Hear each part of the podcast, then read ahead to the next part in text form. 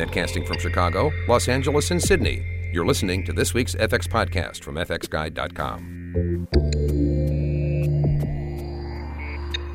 Hi, Mike Seymour, and welcome to this week's FX podcast. Um, in a moment, we'll be talking to Milk VFX about uh, the great work that they've done on the new uh, Doctor Who. In fact, uh, Milk did work on the 50th issue and they've been working on it for a while, but um, we uh, wanted to talk about the new series, which of course finds the Doctor in, uh, well, back in Victorian England. Of course, doesn't stop him from finding T Rexes and running into all sorts of uh, amazing um, aliens and, and weird freaks, but uh, it's kind of a weird Silence of the Lambs thing going on there. But anyway, uh, really good fun talking to the guys and uh, at Milk, mainly because um, people like Murray Barber, the VFX supervisor who I'm talking to, have to put up with such an amazing production schedule. Even though they filmed this episode in January, they're ploughing through a whole lot of work for multiple shows and, of course, multiple episodes in each show. So we always have a huge amount of respect for episodic and what they managed to pull off. That's coming up in a second. But before we do that, I wanted to flag our SIGGRAPH coverage. We've just got back from SIGGRAPH and we've got a bunch of stories that we posted from there. We also shot an enormous amount of stuff for you guys. Um, and for stuff that we're going to post inside Background Fundamentals inside FX PhD. For FX Guide, though, uh, we have the FX Guide TV episode 193 called Everything SIGGRAPH. You guys might want to check it out. It's actually effectively, I think it's actually our longest episode ever of FX Guide TV goes uh, for a while, but it's because it's in two big parts. Uh, the second part is because of the production sessions. So at uh, SIGGRAPH, as you guys probably know, really good production sessions on films. We were involved in two directly ourselves this year, um, uh, sort of running or chairing the X Men panel as well as the Godzilla panel. But in addition to that, um, there was a great panel or discussion on Teenage Mutant Ninja Turtles. And we got to go to ILM before SIGGRAPH and actually sit down with the team and uh, run through that and their new um, face capture technology and the way that they're doing everything there. So that's the second half of this uh, episode 193. But I just want to flag the stuff at the beginning, the uh, quick run through of all the sort of key tech that we thought was really interesting. Uh, we start with Otoy's light field holographic technology, which is basically like a pre render into a light field format that allows you to do super high rendering, uh, fast rendering, but super high quality because you've kind of got this pre render done. And that's going to be, I think, hugely significant for uh, VR and uh, seeing an explosion. I mean, this really could be a, a tipping point for VR, as big as um, uh, anything we've seen so far. I think Oculus Rift is huge, but I think you know Oculus Rift needs a technology like this for the display stuff to um, move forward in leaps and bounds. So very keen to uh, show you guys that. But we also discussed uh, Houdini with the side effects guys and the new pricing there. Um, Clarisse and uh, Nukagami are two um, things we look at in terms of uh, rendering and animation and stuff, and they'll in fact be uh, extensively covered further in FX PhD. One of the fun things just to flag to you guys is that I filmed uh, in front of the Dolby Extended High Dynamic Range monitor that was on the NVIDIA booth. Now, these are very new, um, but man, I was just so impressed with it. What I was really glad though is when we played back the uh, the edit, we found that even though we got the limited dynamic range of recording on the camera that we were doing in the QuickTime format that we were doing it, you can still quite clearly see a significant difference in the contrast ratio and the brightness of the Dolby monitor behind me because right beside it is a standard um, normal kind of work monitor. Anyway, these are professional monitors, but they're going to be domestic versions of them, so it's really worth having a look at. And um, I think Dolby's got pretty advanced plans for where that's going. We also visited the job fair, spoke to Massive about what they're doing, uh, Maxwell Renderer, and, and, of course that second half is uh, all on Teenage Mutant Ninja Turtles. So that's episode 195 over at FX Guide. Anyway, um, let's cross now to the interview I recorded just um, a few hours ago with Milk VFX about the new Doctor Who. And I have Murray on the line. Hello, Murray. How are you? Oh, I'm very well, thank you. You must be incredibly uh, happy with the response that the uh, first episode, Deep Breath, has uh, had from Doctor Who worldwide, uh, actually. Yeah, no, it's been amazing, actually. It's, um, it, it, it, seems to be getting bigger and bigger each year. Um, certainly, oh, you know, obviously, the springboarded from the 50th, it just seems to, you know, it's gone global now, which is, you know, it never was before. Well, it was before, but nowhere near as big as what it is now. It's amazing. Yeah, it really is finding audiences, uh, you know, around the world. Um, and you mentioned the 50th there. Uh, of course, you guys uh, worked on that, and uh, and did some great effects in that the uh, the Day of the Doctor. But I was going to talk to you now about the new one, and um, and finds ourselves in Victorian uh, England, but most interestingly with a kind of mechanical man that is uh, half faced or rather half half not there.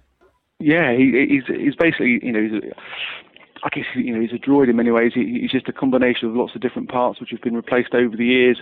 Um, when we see him in this episode, you know he, he plucks out some eyes from a you know, um, uh, this, this, Victorian lamplighter. So his, you know, his eyes the newest requisition he has. Um, but yeah, no, he's just a he's a combination of lots of different bits and pieces, which he's accumulated over the centuries, really.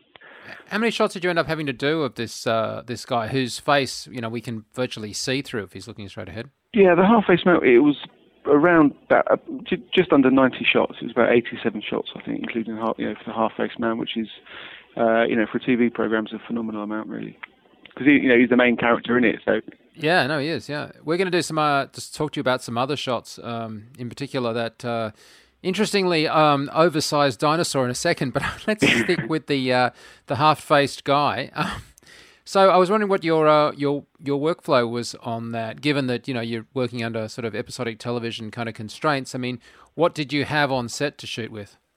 Well, what, uh, it, was kind of a, it was it was a combination of things. It, the um, we had a mannequin which originally we was going to use for, for standalone shots, uh, and then we, the plan originally before we were going to shoot was that we would use that. Um, we would kind of try and split it between CG and, and 2D in terms of how we were going to um, approach the half-face man. So for locked off shots, we were going to try and use the mannequin, and then uh, for the moving shots would be 3D. But in reality, when we came to shoot it, we just didn't have time to set it all up properly. And you know, we could see within the first the first day that that, that, that approach wouldn't really work um, just in terms of time it took to, to set the mannequin up to put it in the right position. So we ended up, I mean, the mannequin was used for a few a few standalone shots, but the rest of it is, is just pure CG. Um, which uh, you know we decided we you know we just decided that it would be quicker to do it that way in the long run. So how many uh, how many days were you kind of shooting? I mean, uh, he's in a lot of this, not obviously in all of them, but uh, he's in a significant proportion of the. Was it a, a long shoot? Uh, um, it seems like episodic television never has that luxury. Yeah, no, it's not. I mean, it was it was the first block, so it was probably I forget how many days it was in total. It was probably about four week shoot, something like that. Maybe actually it was a little bit long. It was it was it was a little bit longer, probably five weeks, I think. So in those shots where we actually see through his head, did yeah. you have clean plates to work to? I think the camera was still moving, wasn't it? Yeah, it was. What, what we did for those, um, we basically had obviously lots of tracking markers on, on, on the half face man on his hat as well, which worked really well because his hat obviously moves in, in conjunction with his head. It's quite a tight fit, so it didn't slip. So for, for rotational purposes, that, that, that worked really well. Um, and what we did for all the sets, we did photo scans of all the sets.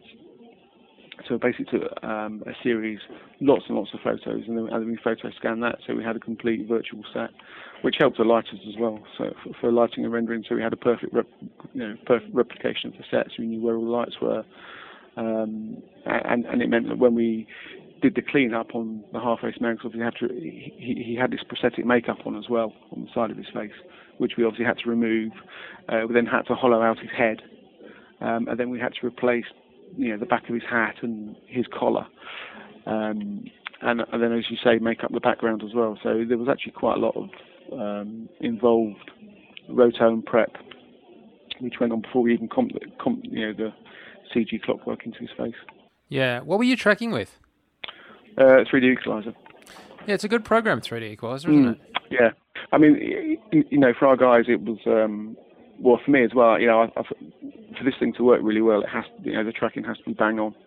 Uh, and you know, for TV, you don't, you know, TV you can get away with the odd pixel if it slips a little bit, you know, but for a cinema release you can't, and it has to be, you know, it has to be as good as it can be. And, and our, our tracking match move department, led by um, Amy Lloyd, was was uh, you know sensational. You know, everything was bang on pretty much first time. There were a couple of shots that went backwards and forwards, but they were mainly because they had motion blur and um, you know it was harder harder to track. But, yeah, yeah, of course, HD is so close to cinema these days that ah. even, uh, especially with a show like uh, Doctor Who, where people are stopping it on frames, you, oh, you don't yeah. have a lot of no, there's no, no, there's no, there's no forgiveness. It has to be, has to, you know, it has to be spot on. And they were brilliant. Yeah, those guys were, you know, considering the amount of shots they plough through, they you know they did a brilliant, brilliant job. So in 3D Equalizer, I can feed in a 3D object to help um, align for object tracking because I mean. There's camera tracking, but there's obviously the object tracking of his actual head. Um, did, is that relevant with a human face to put a sort of a head model in for to help with yeah. the tracking? Yeah, we did. I mean, we yeah we photo scanned his head as well. So we so we had a you know we we knew exactly where his head would be, and you know that that, that helped him tracking as well. So so we you know we used the same process for the sets as well, you know as we did for his head as well. So we had a full full 3D head, full 3D object, which helped them track as well. Certainly for those motion blur images as well, you know, it helps a lot more. And he can snap the points on his mesh as well, which worked really well. So, what did you actually design the clockwork mechanism and like what was the the 3D pipeline? That was Maya, built in Maya, rendered in Arnold and all comped in Nuke. So that would have been fed with uh, the um, lighting setups that you got from doing the uh, surveys of the uh, sets, presumably. That's right. Yeah, that's correct. But many of those sets were studio sets, were they not? I mean, did, did that pose any issues or? No, no. Well, the only the only issues we had was the time they were there for. You know, you had to, uh, you know, you couldn't sort of do a photo scan later on. It had to be done there and then because I mean those. I mean, this is the thing about Doctor Who, which people don't really appreciate, is how um, uh, how many sets are built as well. You know, and they're it's not like a normal show where you build a set and you use it all the way through. There's only one. There's only, there's, only one established set, and that's the TARDIS. And we, you know, we hard actually shooting that. It's, it's, um, and, and they're constantly building sets every. You know, when they're building one, they're striking another, and they're building another one and striking. You know, it's it's for the art department. It's actually it's a really really hard show. But I mean, for us, there was no, it was no, it was no, there was no real issue. Yeah. So what you're saying is that if if you didn't get the uh, the set underneath the restaurant, the set underneath the restaurant wasn't there to come back to later. Yeah, no, it's gone. you know, you, you you know, and sometimes you know you you you'd, you'd be shooting in the morning, and in the afternoon that set's not there, or it's being turned into something else. Now, we're, we're I know that the uh, the head you know, you had this prosthetic makeup that didn't really kind of work. But I mean, in the distance shots, could you get away with much? I mean, was there any sort of cheating able to be done? Yeah, well, because the makeup on his face, we basically had these these metal bars that were um, part of his prosthetic makeup, which matched the cage. I mean, for, for the for the wide shots, uh, it's graded quite dark, and all you can see is the metal glints on his face, and that's all we did for that. So, so there were a few cheats on the wide shots. I mean, the prosthetic we actually used it quite a lot as a lighting reference. So every time there was a new setup or a different set, we'd bring it in and, and, and shoot some stuff along with our And silver ball, silver grey balls. We would then shoot that as well. So we had as much information as possible, which again helped help the lighting guys. Um, so we did use it. It just wasn't wasn't used for what its you know its original purpose was to be. Um, uh, you know, used in many more shots, but it, you know, it didn't work out that way. Um, which is fine, yeah, because it means it's more consistent. Kind of interesting, isn't it? Because you've got in the middle of this uh, mechanical clockwork mechanism, you've got this what's meant to be literally a human eye, um, disconnected, mm. as it were, from the uh, from the head, but yeah, then sort of reconnected yeah. with this uh, weird stuff. So, uh, and then of course there's the whole issue of the matching to the other side of his face, which I presume was his act, the actual actor's eye. Yeah, yeah, that's right. Yeah, yeah, exactly. Yeah, the real eye is it was the real eye, and the other one is you know ours. So, so we, you know, animating that, and at first it was quite difficult for the animators to line it up. So, so there were a few shots where it looked a bit boss-eyed at first, or it was a little bit lazy. Um, and we had we had long debates about that whether actually it looked quite cool. Actually, it was even creepier. Um, but we kind of went away, and then you know it was discussed at various levels, and they decided to try and match it as, as, as perfectly as possible. But for a while, it did look really kind of you know, like had this, you know, his mechanical lazy eye I was trying to catch up. and I quite liked it in a few shots, but they, it was decided to, uh, to keep it as normal as possible. Yes, though in the context of the whole Silence of the Lamb skin uh, balloon, I guess uh, creepy wasn't actually out of the uh, out of the realm of possibilities. No, no, indeed, yeah, a whole flesh balloon that was um, that that that again was actually was a model made by the art department. Oh right, so that was an actual. Yeah, it's actual physical it was, it was, thing. Yeah, it's a physical model. Because you did a CG environment of Victorian London, didn't you? Yeah, we did. Yeah, yeah. We basically shot that. That model was shot on the green screen, um, and then we comped it into uh, our, our CG CG London. And then actually also we then had um, um, uh, we had green screen elements of the Doctor and the Half-Faced Man fight, fighting in the window. Uh, not sorry, not not window, in the doorway. So they were fighting in the doorway. So that that was shot on one plate. We then had another plate for the um, the balloon model, and then we had the CG environment to put it all in. And then there was actually actually on top of that there was then a matte painting of the um, of the restaurant which went behind uh, the half-faced man and the doctor fighting because that was decided later on that we would then go back and reshoot those as pickups and again that that set had gone. so we had to build that from scratch. Right. Yeah, so the the CG model of London is a very industrialized uh, Victorian version of London. I mean, a lot of smokestacks and stuff that obviously wouldn't be there Yeah. today. Um, was that actually modeled out, or did you kind of get away with some uh, sort of projection mapping of some matte paintings? No, it's all, it's all, it's all 3D build. I mean, uh, having done Doc 2 for you know, the best part of 10 years, uh, not as Milk obviously, but as, as, as Mill and Mill TV, those assets and stuff which we've had. So we've done Victorian London, you know, it's, it's been done before and we've done it on other shows as well. So what that does, it enables us to build up a library of, of buildings over the years which we've accumulated. Um, and, you know, as it goes on, you know, we're always constantly adding to it. Um, so, you know, we did, um, you know, yeah, the St, uh, St Paul's is an asset which we've got, but we again, if you have more model time, you can you can bring the model up and make it better. Um, so the vast majority of that is just stuff which we've already got, um, and it's just a case of repurposing a lot of it. Did that apply to the TARDIS eating T Rex, or was that a new asset? Uh, no, that's that's no, that's a new asset. That's a new asset. Um, because a lot of those assets, you know, we've got, you know, from previous shows we, where we've done dinosaurs, but you can't always reuse those because they're owned by other people. So, so, um, so that in in that instance was a repur- you know, was a rebuilt model, and it was also it's much bigger than what a normal T Rex would be as well. Yeah, I was going to say to to coin a phrase, the elephant in the room, the dinosaur in the room. this guy was uh, Yeah. was probably 300 feet high, if not uh, even not more, which is uh, slightly more than we are led to believe actually roamed the earth uh, in prehistoric days. But I guess uh, inside Doctor Who, that's probably the least of our problems in terms of uh, realism reference.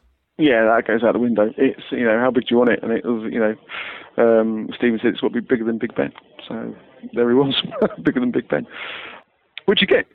Presumably because otherwise the guy can't hold a TARDIS in his mouth and cough it up. No, exactly, exactly.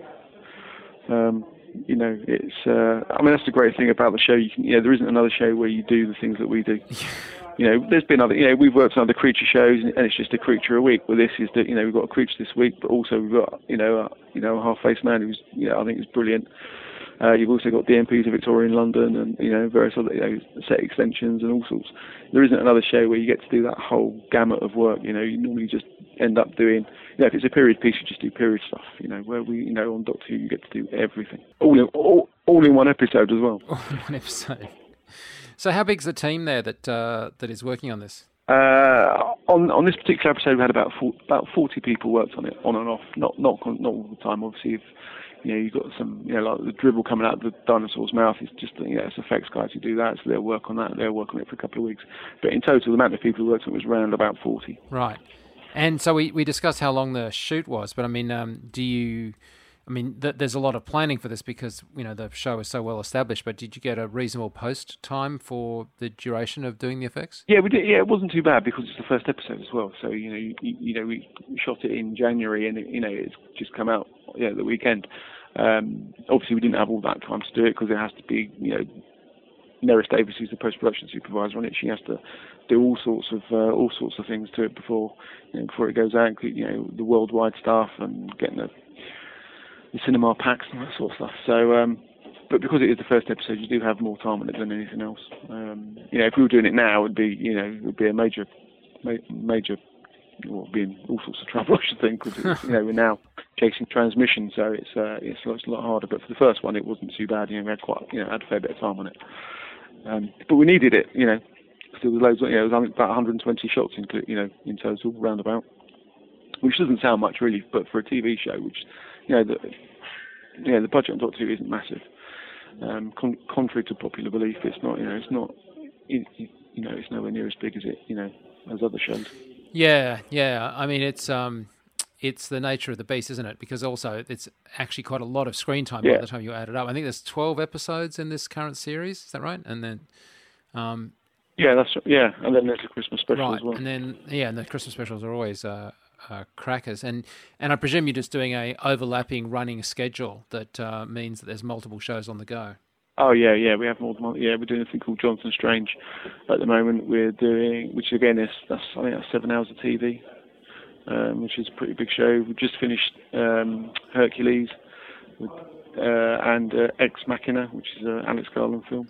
Um, we're also doing Get Santa. Uh, we're doing some stuff on Dracula. You know, so actually, you know, it's um, it's pretty busy here at the moment. So, what's the difference between your your episodic television pipeline and your film pipeline? I mean, is it basically the same pipeline, or is one like a, you know, working uh, OpenEXR, the other's a different color space and working kind of a, um, no, different? No, it's all the same, all the same pretty much. It's all uh, most things we work on are shot on the Alexa, so it all comes in pretty much the same. There are a few differences, but by and large, it's, you know, it's all yeah, all 3D's done in Maya, it all goes through Arnold, and it's all Compton Nuke. It's not, it's not a lot different really. The only difference is the time. That's time what I was going to say. spent. Yeah, I, I can. The only thing I can imagine is that you, you get a bit more time per shot uh, on uh, on the film stuff, and then presumably also the review process uh, uh, takes a little longer uh, on the film stuff. Yeah, it does. I mean, the great thing about TV is that you don't, you know, we tend not to do version after version after version of shots because you just don't have time. You know, we don't, you know, I think we were doing Hercules and we get up to, you know, 30 versions on stuff and we it just doesn't happen in TV because it just isn't the time Yeah, or the money for it, really. It's interesting having your staff move between both because I have heard people describe the episodic guys as being more like sprinters and the feature guys more like marathon runners. Um, but you've got the same team moving between the two types of projects. Yeah, we do. Um, and I think if you, you know, you talk to all of our guys, they're all experienced and everything. You know, they've all done, they've all done film, they've all done TV, they've all done commercials, pretty much. Um, and I think, you, you know, there, I mean, there is that that that um, the difference between film and TV, and certainly, we, well, it used to be film and commercials. Actually, I mean, I, I worked in film for ten years, and everyone used to look down the nose at the commercials guys and say they didn't have the, the attention to detail to do film, and then the commercials guys would say, yeah, but you guys couldn't work in our environment. You know, you couldn't take the pressure, you couldn't do more than, you know, you spend a year to do a shot and all that sort of stuff, and um, you know, that's when you know commercials was PAL. Uh, you know, it was SD, and and I think there was an element in truth in that, you know. Um, but I think now it's all HD, or you know, TV's HD. I think I think you know the um, I- think they're getting closer and closer, and I don't think there's an awful lot of difference. I mean, I'm sure you talk to some of the film guys, and they don't have the time that they used to spend on shots. Yeah, that's true. You know, when you're doing a show it's got a thousand shots in it, you know, you, you you just don't have the time. You know, the first part of that may be taken up. You know, the first six months. You know, if you're spending eight months on the film, the first six months you could be spending just doing a few shots and just you know, kicking them around, and then they they turn over more stuff, and by the end of it, it's kick, bollock, scramble, and you you know you're spending a week on a shot. So I think you know the um, the lines are certainly blurred now. You know, because you know because TV is HD. You know, uh, some of the big shows we work, you know, some of the bigger TV shows, you get more time on it, and I don't think there's an awful lot of difference between film and TV. Are you hiring generalists or specialists, given this nature of the work? Uh, it all depends on what it is. All depends. Um, Well, I mean, generally speaking, are you like got a very compartmentalized pipeline, or does everyone have to sort of jump around a lot? Yeah, no, it, yeah, yeah, in that, yeah, in that, yeah, in that, in that respect, you're right. You know, we are, you know, we are hiring specialists more than generalists.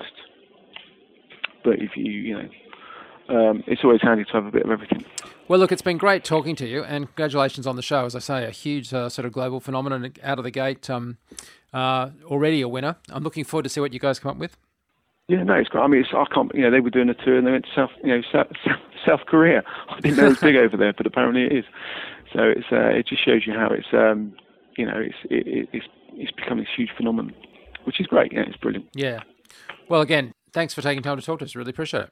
Pleasure. Thank you.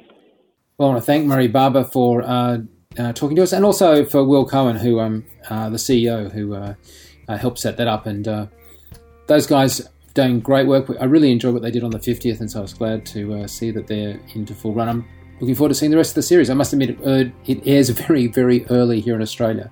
But as I was jet lagged from SIGGRAPH, I actually got to uh, watch it with my daughter at uh, five o'clock in the morning, which is um, a good time to watch Doctor Who. I don't know I'll need to do that every time, but yeah, that was uh, a lot of fun.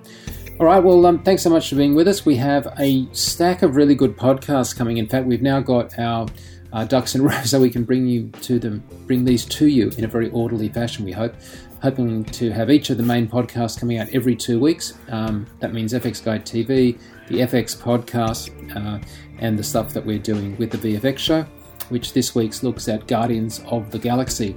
But um, we also have the RC, and the RC a little while ago went monthly, and that's our fourth podcast. And then, of course, there's This Week in FX PhD, which is every week uh, during term time over at fxphd.com. Tune in for all of those things, and of course, our regular stories. Thank you guys so much for being with us. Unfortunately, Jeff Heusser is sick, or he'd be doing our uh, intros as he normally does. We hope Jeff gets better real soon. On behalf of Jeff, John, and myself, thanks so much for listening. See you.